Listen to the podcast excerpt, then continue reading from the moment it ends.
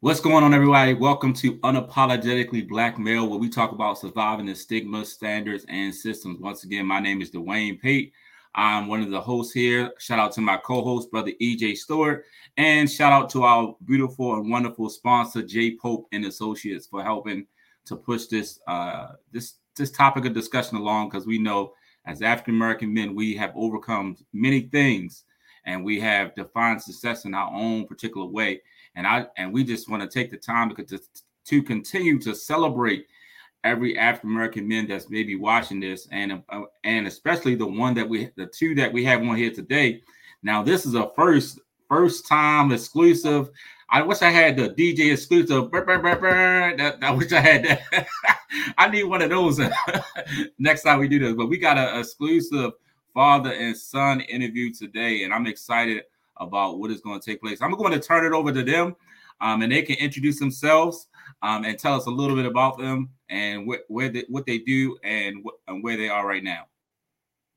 Okay, since I have seniority, right? Absolutely. I knew that was coming. I knew that was coming. Absolutely. I am Wendell Shannon, publisher, owner, CEO of GoDaddy Productions.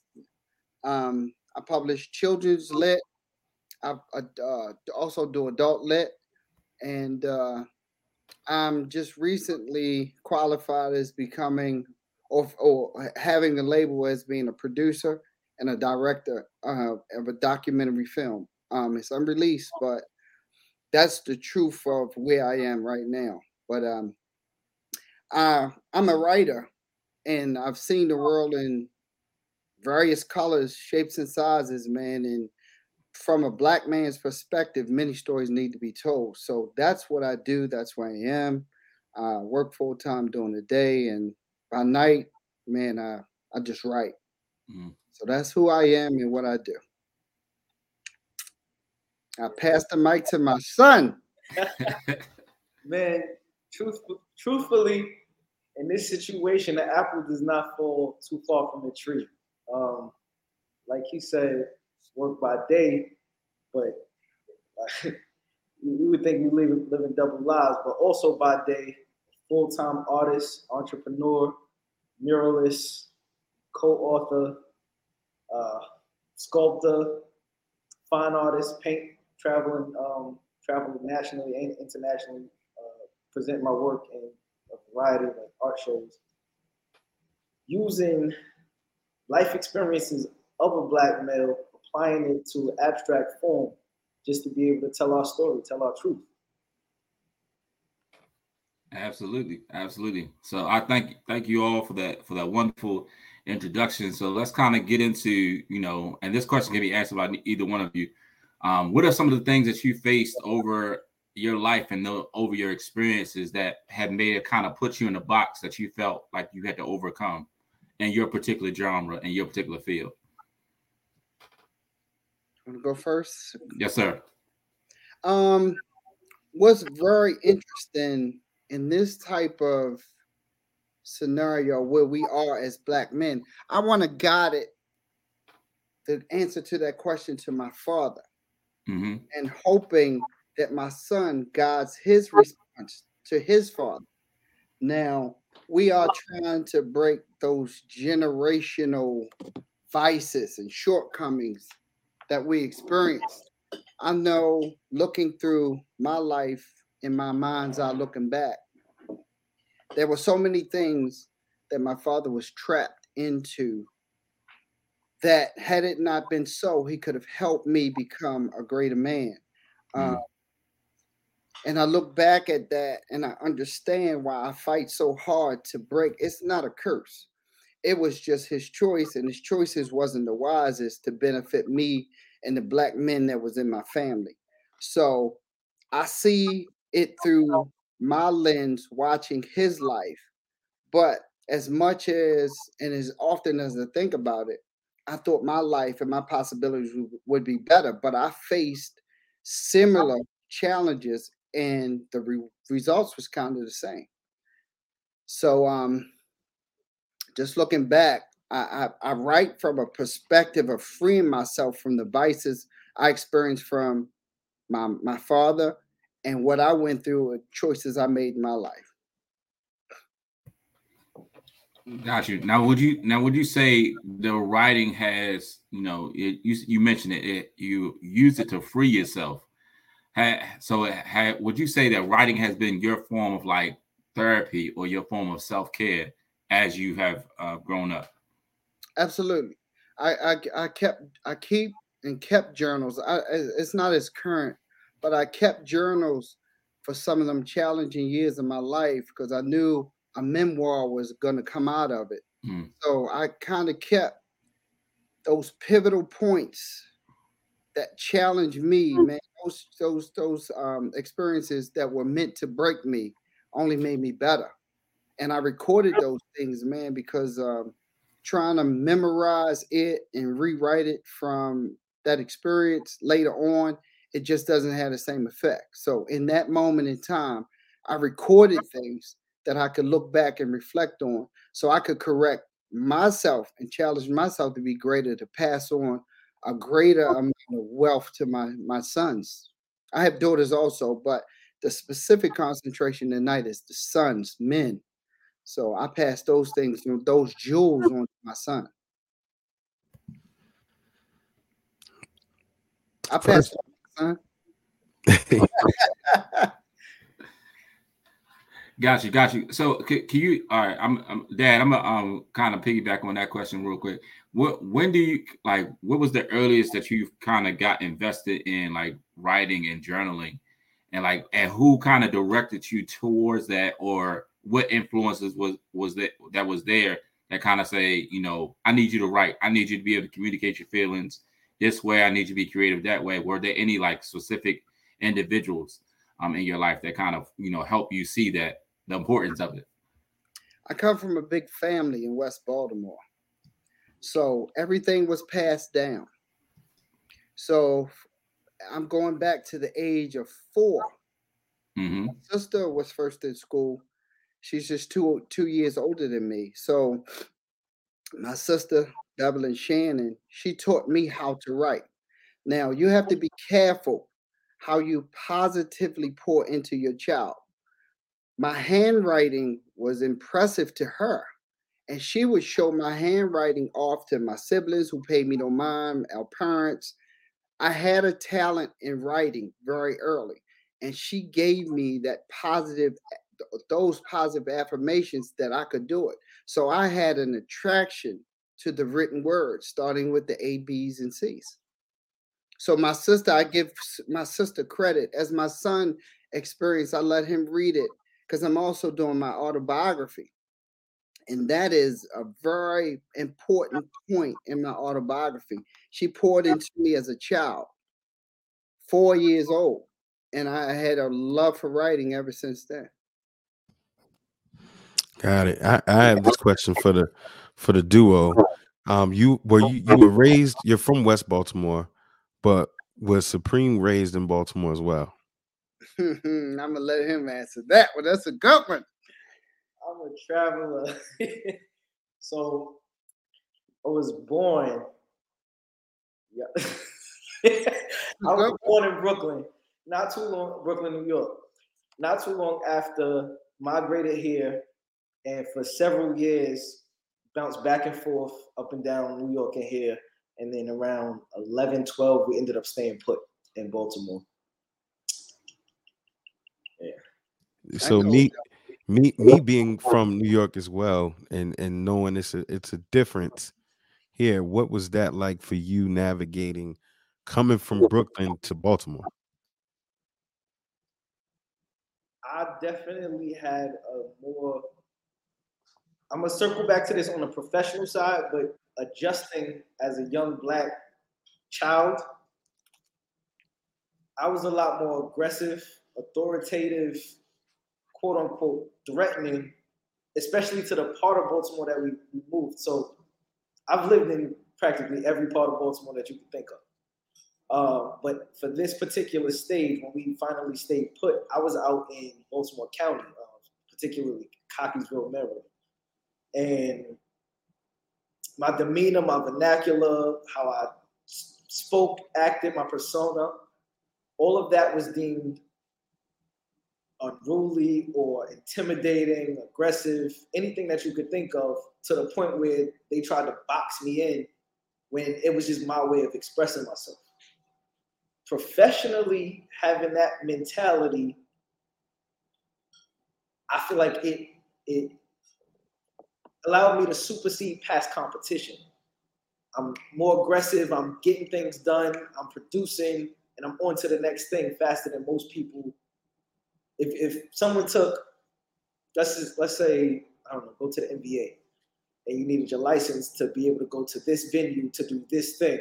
All of that for me is done in one day. Where someone would put that off and be like, "Oh, no, I'll do that Thursday, you know, Monday, or I'll do that next week." So I'm more aggressive with productivity, and that was not only ingrained by way of the the, the New York Minute lifestyle, but more so seeing the way that my father would continuously produce and be on top of his game.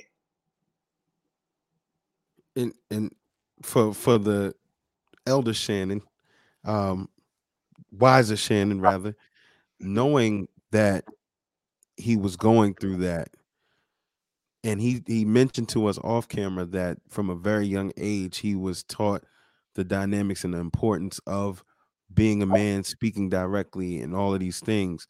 What were some of the things you were teaching him to help navigate what he was going to face, being from a place that he's already being stigmatized because he's from somewhere else? What were some of the things you were telling him to prepare him for this life? Well, I'm gonna make this a very interesting podcast. Get a little deeper into the oh. mental health issues I didn't teach him much of anything at that particular time. His aggressiveness, his anger was as a result of my not being in present in his life. So it wasn't much that I could teach him. He was under the tutelage of his mother, more or less at that particular time. So I didn't have a lot of input.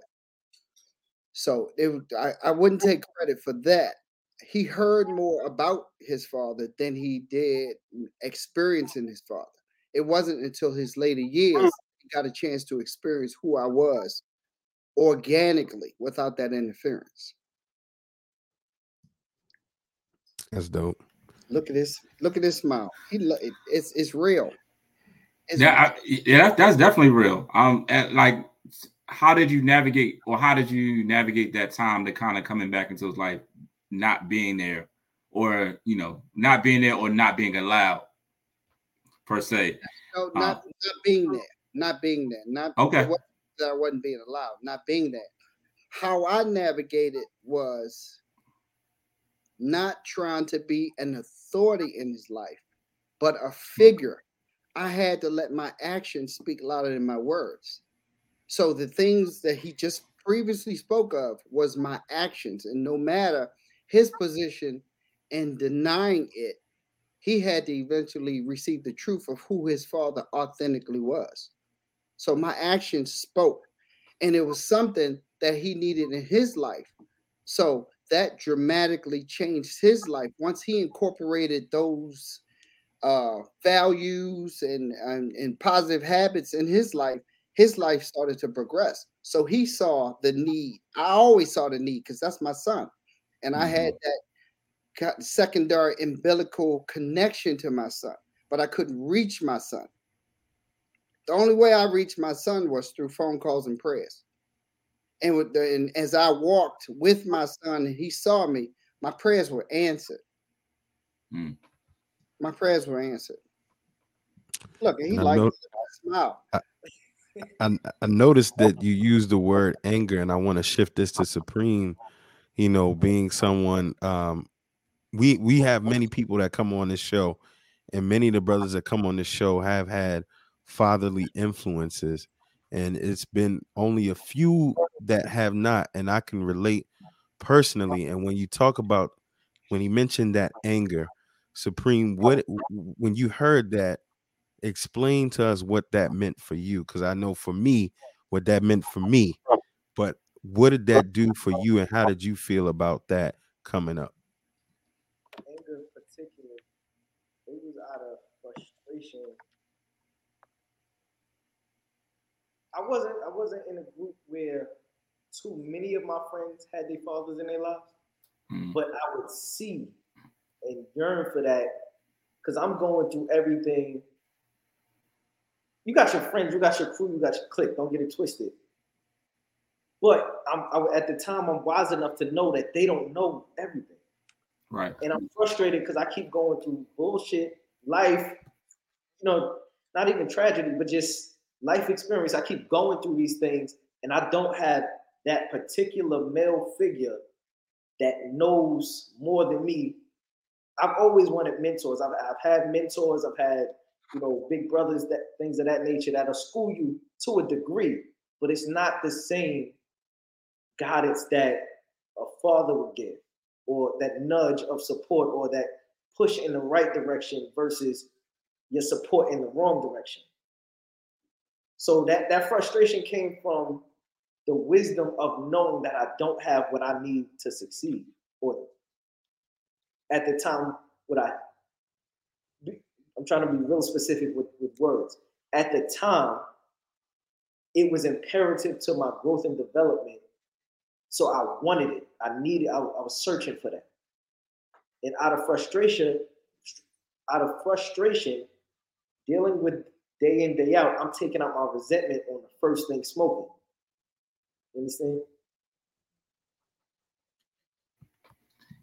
Yeah, I mean that's I you know I applaud you for kind of acknowledging it and realizing that the importance because many times as children I know I know you know myself have struggled with like you know not having a consistent father like my dad was there but he wasn't always consistent so it was that like yearning for that attention and just you know applauding that. And it didn't hit me till I got mm, I was probably like high school. Um, high school, I'm about to graduate high school, and I'm just t- trying to figure things out. So I applaud you for actually acknowledging that and just kind of being willing to deal with it. Because if you didn't, you know, it, you could have been doing some other things that you know would have led you down a path that you didn't want to go down. Um, so with that, with that being said, like what what was the kind of breaking point for you to say, all right, I need to make a change in my behavior? Your dad, I know your dad mentioned it, like he had you had to learn those values and things that that will make you want to do better. So what what was the the pivotal point in your life or the pivotal transition moment that said, all right, I need to start making some changes because this is not going to work out for me if I keep acting this way. Boyz n the Hood. Boyz n the Hood, open and sing. Mm. on, Trey, you going with your father. Every woman, even though it said every woman needs a man to mm. boy. No matter what way, shape, or form, even if a uh, father is not in the picture, we need Mr. Earl down the street or Mr. We're gonna need some type of man. My behavior had gotten to the point where the school is calling and they talking about expulsion. They talking about the, the program where they take you out to Jessup and mm-hmm. you know saying and, and, and, scare you straight. I, I was scared straight material at that time. At that particular moment, I think my mother realized that she had run her course of what she could do as a woman or what plays she could run, like what interference she could run for the direction that I was going she picked up that phone and it, he was there. It, it was almost like anointing because he he immediately made a play to, to be by my side. Be nah, not my son. He's not doing that. Da da da. So I'm gonna let him speak on that, man. But it's just knowing that he was there for me in that time, that crucial time. No cut cards, no. I didn't hear from you in a month or none of that. My son needs me. I'm on the way. Hmm. I want to before before getting into that, I want to commend you guys uh, for being here in this space to where it just seems like you guys you know never missed a beat at any point in any time. And when we're talking about mental health and healing you know um how did you get there? Because i know with with me and mine you know I might have seen dude three times in life, and and the last two was the last five years, and there's no space of getting to this place where we good like we gonna sit here on the interview. So how did you guys reach this place and just factor in everything? Just how did you reach this place where you guys are now and it's it's seemingly a such a beautiful thing? We, we had to go through the fire. We had to go because at the time my testosterone high. He's in a place of authority, wisdom, knowledge, and he's not going to be challenged by a child.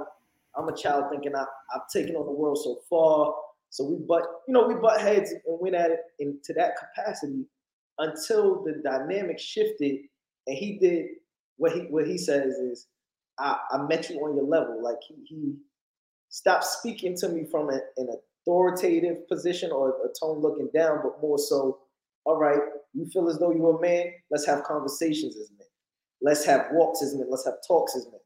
Let's put you in men, men type scenarios. How are you going to handle yourself? You know, he spoke to me in ways and, and ways and languages and experiences that I understood. So that way, when he wasn't around, I knew how to handle myself in that environment. I'm gonna let him take it from there. Well, I, I realized early on, uh, this that young man that we're speaking about, my son, that young man at that time, he was a 48 laws of power man. He was an art of war man. So I couldn't speak to him in the natural order of things. I had to show him the strategies and experiences I went through in my life to show him the outcome. And the more foundational information he received, the more he saw the world through the eyes of his father. I saw the world through the eyes of my father. So I had to put blinders on and unlearn those things so I wouldn't pass those things on. Although I had my own vices, I didn't pass on my father's vices. And I always reminded him of those things that I experienced that detrimentally harmed me. So I wanted him to be greater. I wanted him to do better, but I wanted him to see the world in my eyesight from experience. We go through all those isms and all those ills and all those mental health, all those discriminatory practices, un- unfair challenges we face. He had to understand that very early. So when that challenge came to him, he wouldn't be unfamiliar with it. So I had to I had to beat him with wisdom. I couldn't I couldn't play the fear game. I, I couldn't play the let me trick him game. It was no tricks to his his his approach in life. So he was ready. My father deemed me, as I told him, my father deemed me a man when I was 15 years old because I challenged him. He could no longer run the game. I saw how he was mistreating my mother. So, you know, that's that's that's life, that's your heartbeat. So when that happened and I'm facing him because I'm going to defend my mother with my life. That's my life giver. So he could no longer run game on me. Now I saw different in my son. He was just ready for whatever challenge. As foolish as, as, as it may sound, if you D double dare him, you jump off this 20, 20 story building, I dare you. My son was just to show me that he was more man than I. He was going to jump off that building. So there's no need of going backwards. I had to go forward in thinking with him to show him the light a better way. So when those things began to unfold in his life, I get the phone call, Pop. You know when you told me it happened exactly like that, son. I'm only preparing you for those realities that you are sure to face as a black man in America. You got to find an outlet. You have to find your talent. You have to find your calling. Hone in on that thing and make good on life. Because if too many holes in your life, man, leaves you unsatisfied. That's where they talk about the devil's workshop. So he had to find himself and fill his life with him to find his way. And that that's a and, and to commend you, that's a powerful thing to be able to step outside of yourself and unlearn what you learned to pour into him. And I mean, that's just that's powerful, man. I mean, that you you're talking about, you know, stopping the generational isms. That's you know how many brothers are suffering from that because someone didn't step outside and say well you know what? This happened to me. I can't utilize this as an excuse or something and i have to do better. I mean that that's that's amazing man just to commend you on that yep. Supreme uh speak knowing that because that that that sounds uh that sounds very familiar but that having that drive that passion that ability to challenge and rise to the challenge how has that impacted what you're doing now and and the ventures and your drive going forward? So positively. I feel, I feel like a, a positive came from that negative once i was guided to shift what i focused on that mentality led me to do things that most people are afraid to do, hesitant to do, will never do, because I know there's nothing that I cannot do. That same mentality that jump off. So if you could jump off the building, why don't you build it? That's the type of conversations we have now. Why don't you build a building? What does it take to build a building? What are you going to do to, to build to obtain the resources to build the building? Those are the type of conversations that I now have that positively impact me and push me in the direction of making my wildest dreams happen. When I said I'm gonna be an artist, it wasn't conversations of what do artists make or how do they live or how do they survive. I said, all right, well, what you gonna do? What's what defines you? What separates you from the rest? How committed are you? You ain't touch it. You ain't you ain't painting the last five days. How serious are you? These are the type of conversations that we're having. And instead of it being guided towards a negative topic, it's more so challenging me to be better than I was the day before. So that guidance, that that black guidance, that black, that black guidance, that guidance, period, but more so that black male guidance, you know, that bravado, that you tough, right? If if any of y'all uh, fathers and things, your son fall down, this, that, and the third, you tough, right? I know it might hurt. It's gonna hurt, but come on, let's walk. Let's talk about it. You understand what I'm saying? So knowing those things being taught that way led me to be an even better father, but even more so, uh, uh not even more so. Let me be specific because I'm a phenomenal father by way of my father. But it led me to be a great man when it came to my own aspirations and believing in myself. That that belief in yourself to the to the to the degree of how y'all see Kanye. I was blessed with that between both parents. Not only that, I believed in myself to that ability. Like, yo, y'all not telling me I can't do anything. I'm making my own opportunities. It may not happen tomorrow, but I know how to save. I know how to fund. I know how to network. I know I'm achieving whatever my desires are. and I want to piggyback on that. I want to shout out to um, Kanye West and Donda his mother. I, I find that whole documentary inspirational, and my son and I, on another level, we're looking at that different facets of it, and we're comparing what we can do for one another, what we have done, and what we're gonna do. So we're looking at that for information. But I wanted to say to even both of y'all, I know you, Dwayne, you said something about your dad and EJ, you said something about your dad. You know, the greatest, the greatest work in our lives that we could do is a be of service. Like y'all providing a service. But much greater than being a, a, a service is us being a resource. Like right now, the four of us are network. We're being resources for each other. This situation should go beyond. So if you find a young black male that needs somebody to talk to, I would expect, and I use the term, I would expect y'all to reach out to us that we may be a resource to somebody else whose father is not around. So the greatest thing that we all need, all four of us in this this, this block, is resources. One thing my dad didn't give me, man, because I mean, you know, a lot of opportunity would have fallen in my lap, woulda, coulda, shoulda. And I say the same thing to you, Dwayne, and you too, EJ.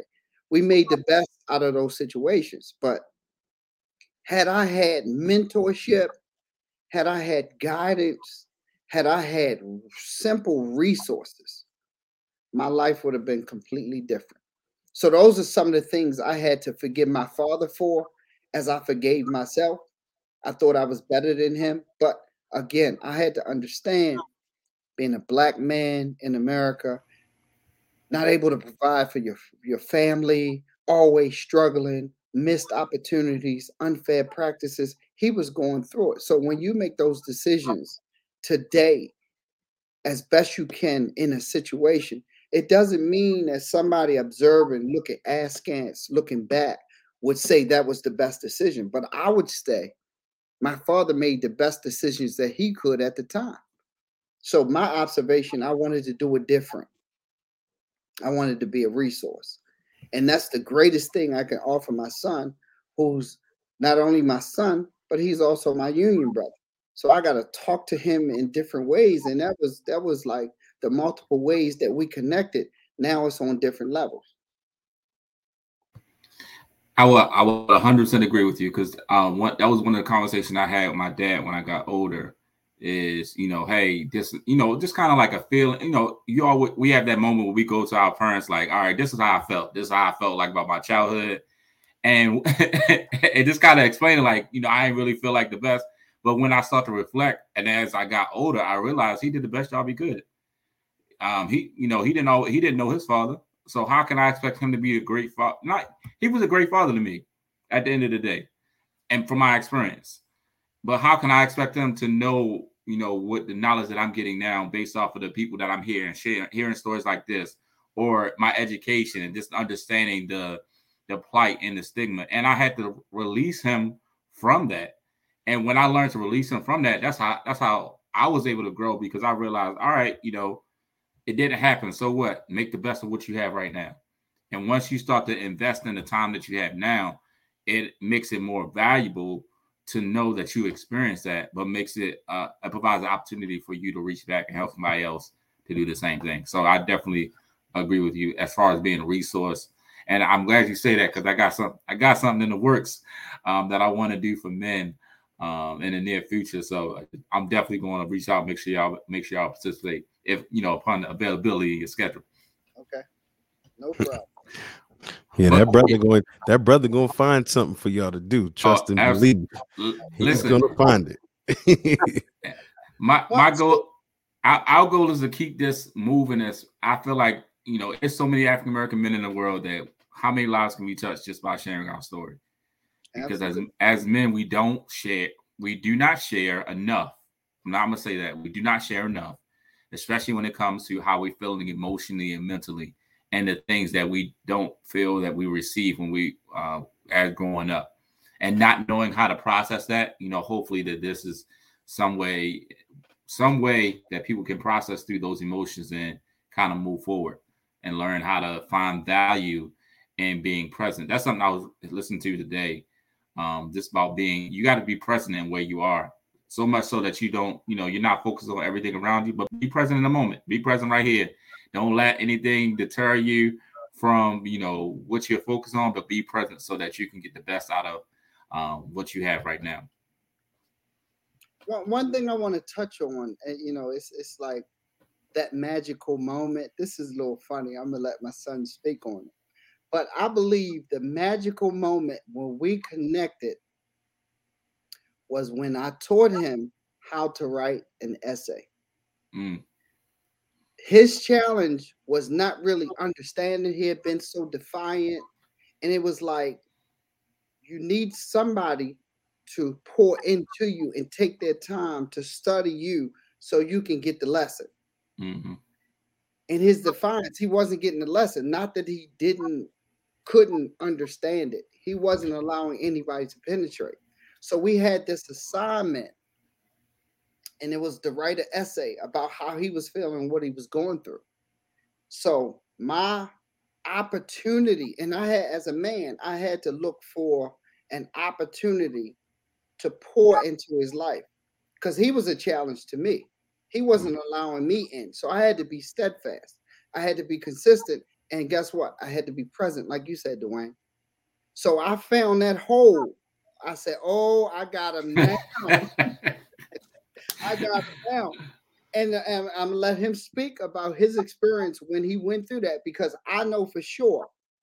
And one thing I don't want him to forget is that he started resourcing other people, teaching them how to write essays. Yeah. Shout out. So it's funny that he says it that I have a I have a, a thing with me, and it's being talked at and not to. So I'm not a fan of communication in the authoritative sense. I thrive in conversations where I'm being taught something. That whole um uh what, what they say? Be slow to slow to speak, fast to listen. Yes. That is me to a, to a T. Understanding my, my learning language was understanding how to communicate with me. And I think that's what broke the mold. Because once I realized that I can learn from you rather than be pawned around by you, the, res- the respect is there. You know something that I don't, I know something that you don't, and we're going to come together and teach each other something. That is the absolute best form of communication with me, particularly. Once I learned how to write that essay, lie to not 20, 21 page LA essay, Morgan State University, communications building. I submitted that essay and got 100%. I want y'all to know that the professor wrote on here, wrote on the paper, I do not believe that you wrote this. Whoever wrote it, great job. Gave me credit for it in the whole nine. Wow. I, first person I called was, you ain't gonna believe this shit. you know what I'm saying? Yeah. and from then on, he understood me and I understood him. I understood that he didn't come with malice. He understood that I learned. I learned from him was my was his way in. And from then on, that's how all of our communication has been. It's been with respect. That's a beautiful thing. I, b- b- before Dwayne uh, says this, so just just to be clear, um, you you had some time at Morgan State. Is that accurate? Sure did, sure did. I, um, I, yeah. He didn't follow me a copy. I, he didn't follow me a copy. No. You know, we we, we, we, we, we, we, we often have this thing, you know, with, with Dwayne's people, the Morgan people come on here, you know. I, I'm a, I'm a Delaware State man, you know. Glad you're a copper man, okay. We we, we we need some diversity in here, you know. It's just it gets it gets nasty sometimes. I'm, I'm tired, of, tired of it. Tired of it. All right. Supreme, I, I want can you tell us a little bit about like your your um, your journey as an artist? Uh, let's get a little bit into that. And um, I, I see you got some you got some some beautiful pieces behind you um, that, that I'm pretty sure you you've drawn your draw drew, drew drawn drawn yourself. Eight foot paintings behind me, man. It's massive. Um, so to get to the future or the present, I got to start the past. Absolutely. Same situation. The only place that I had idle time was detention in school, in school suspension. You know what I'm saying? you know what I'm saying? Yeah. That was the earliest stages of me drawing, sketching, of especially like the, the shapes and stuff that you see behind me. I didn't take that shit serious. It, it was what it was. It was something that it was a pastime at the time. Let's let's progress. I'm at Morgan. I'm in school for business administration. Sophomore year, I end up getting di- diagnosed with four autoimmune diseases and had I had to medically withdraw from school. I lost the use of my hands. Um, no blood flow went to my hand. Like I couldn't open and close my hands. None of that. Um, about year, year and a half in, all the medications they had me on would dumb me out like the, the strong, ridiculous stuff. And that just wasn't me. I'm used to being active, moving, things of that nature. So I stopped taking the medicine and I used to hold pens. Because I couldn't open and close my hands, I used to hold pens and just draw stuff. Eventually, that form of therapy led to me regaining dexterity. Diseases went into remission. This man here challenged me, like, I Are you going back to school? You going to do this? You going to start a business? What's up? Back, right? My love for art combined with that same mentality of bravado. Oh, my friends, they they about to graduate. They done. But they're just I'm just as smart as them. Let me go to the bookstore and figure out what they know. Let me apply what they know to what I'm passionate about. That was over 10 years ago. And since then, created an art business that I've been traveling internationally with, showing my work, created a lane for myself, um, a particular style of work that's unique, to say the least. Sounds good. Talk about overcoming. Yeah, how how you gonna slide? How you gonna slide that in there like it was just kind of like light work? You know? yeah, like I just overcame it. Like no, that's that's major. Like it was a fight. It was, it was a fight, but you, know you just gonna, you just slid that in there like yeah, you know, even lead, ain't even lead with that. Yeah. What's wild is as many situations that we face as black men, systematically, politically, socially, mm-hmm. romantically it's we face so much stuff that at a certain point we just overcome and overcome and overcome to the point where we we stop focus. Like that's small change. That's behind us. What's next? Because I know I overcame that. Yeah, mm-hmm. I'm just prepared for whatever's coming coming my way next. It's almost like we don't have time to dwell on those things. You know what I mean? It, it's in some ways, in some ways, the normalization of it is is um to a therapist will probably say is not a good thing. But you know, that's why uh, you know me and D always talk about this. You know, black men, we, we it's nothing like it. You know what I mean? And and you know, you we have to. We don't. We're not afforded that moment to be irrational, to to sit in the moment, to sit in the bubble. We got to keep it moving, or we not gonna eat, or the people that you know depend on us are not gonna eat. So it, it's it's it's crazy operating in that space, and it's just you know we talk to so many brothers and and how they have to they do the same thing. You know, it just move along, move along. You know, it, it's it's something. It's really saying something. That's, that's that's and you know it's like the half full, half empty concept. Mm-hmm. If you are positively pushing and you reach those challenges you keep pushing to, despite that it's not a failure it might be a setback but you keep pushing in that direction because your hunger is for success. However we have a lot of people that wallow in that madness and that negative challenge breaks them and they just go spiraling out of control in that negative manner. So it's like your half full, half empty, empty concept is very important to your climb or your fall, and it's up to you. So you have to even even when you know uh, you don't have somebody in your ear speaking positivity, pushing you forward. You got to speak it to yourself, man. Like you say, as black men, we don't have time, man. That's a minute wasted. We we could have did something with that minute, man. No question. We're always pushing, man. One of the key things that you taught me, I would say that there is a solution to every problem. You might not like how long it takes. You might not like what you have to do to acquire the solution or who you have to call and involve, but there is a solution to everything. So you might spend five minutes being frustrated at the situation, but anything past that first five minutes is a waste of time because you could have picked up that phone and called whoever, like, yo, car breakdown. Let's use that for example. Everybody, it happens to everybody. You could be frustrated with the world. You could cancel all your plans for the entire day, or in this day and age, yo, I need a tow truck to this location. Here's the the um the, the iPhone map. This is where it's at. Call Lyft on the other line. Excuse me, I need you to pick me up right here. All right, the day continues. It's, it's just a matter of choosing who you want to be in life, the victim or the winner. Very important.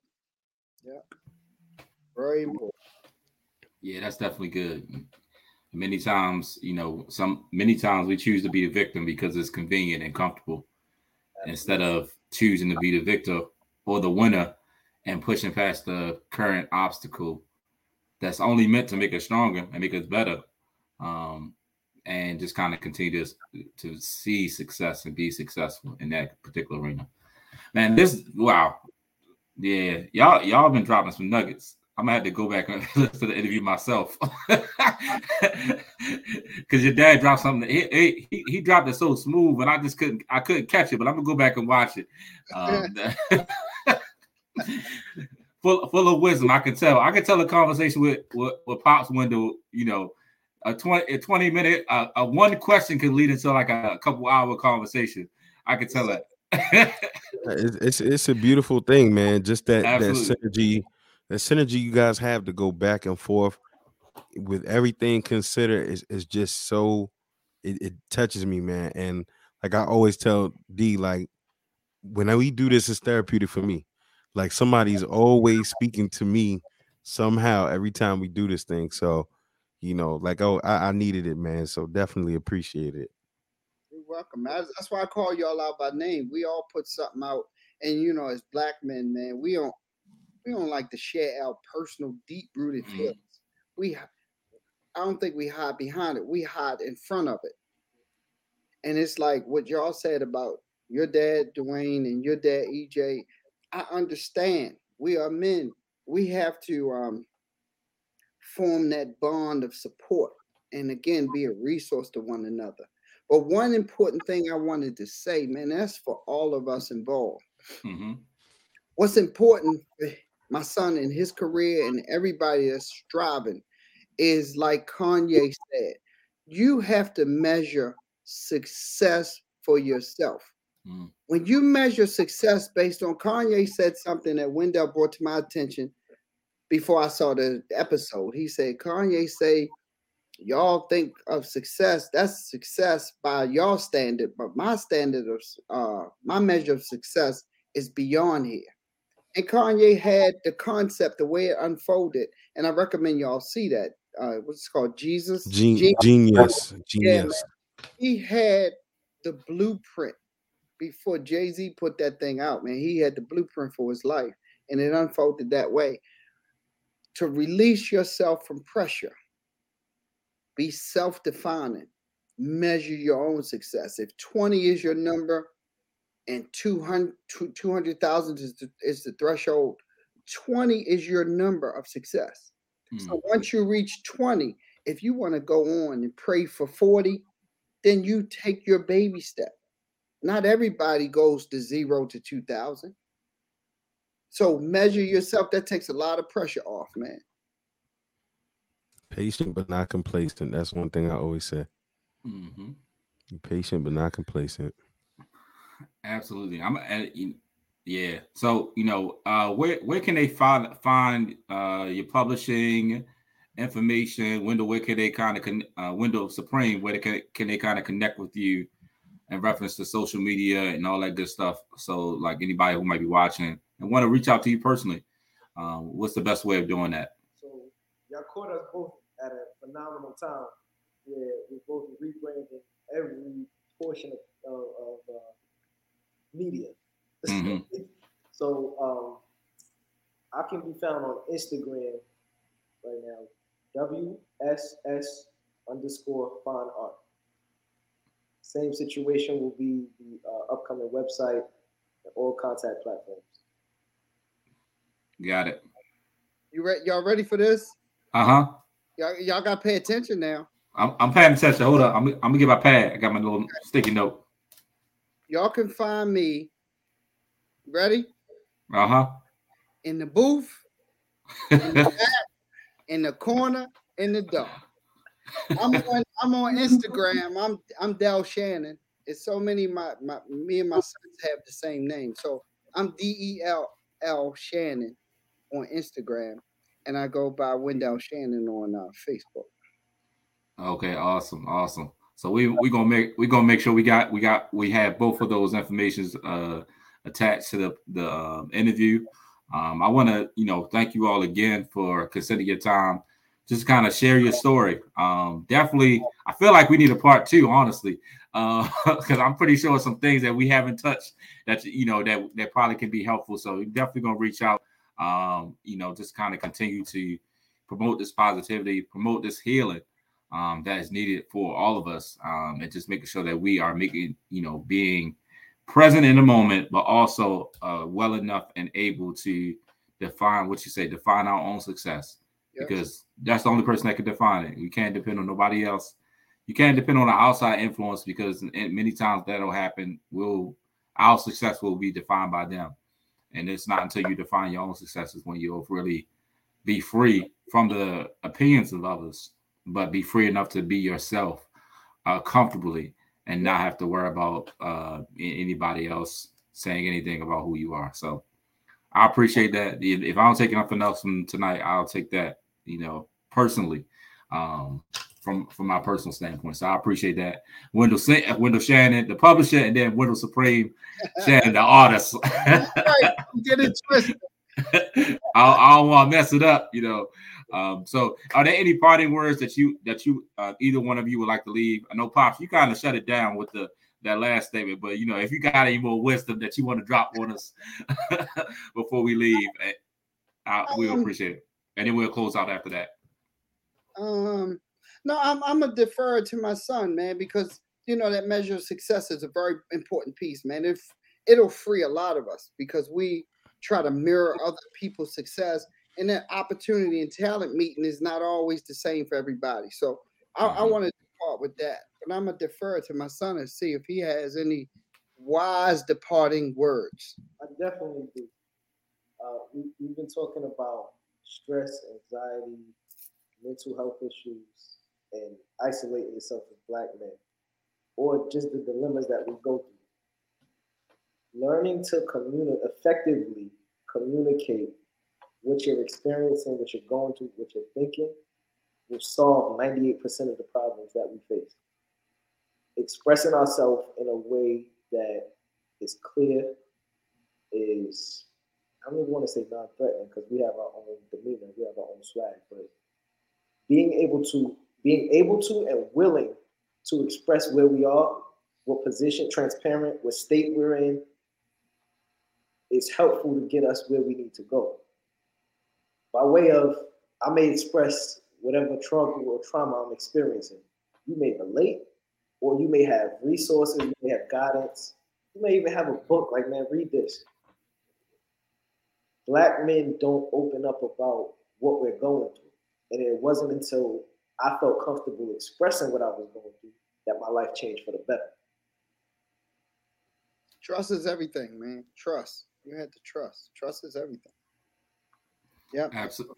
For one thing, for fathers trying to make amends, man, that forgiveness piece is everything, man. Hmm. For sons who are trying to reconnect with their fathers, that forgiveness piece is everything, man. Absolutely, and we're gonna we're gonna close out on that.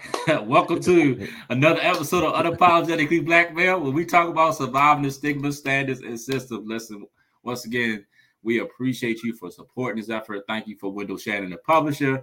Thank you Wendell, for Wendell Supreme Shannon, the artist. Thank you for my co-host EJ Stewart. Thank you for all of you who have tuned into this. Make sure you like, comment, subscribe, share this information so that we can continue to promote this positivity among African American men.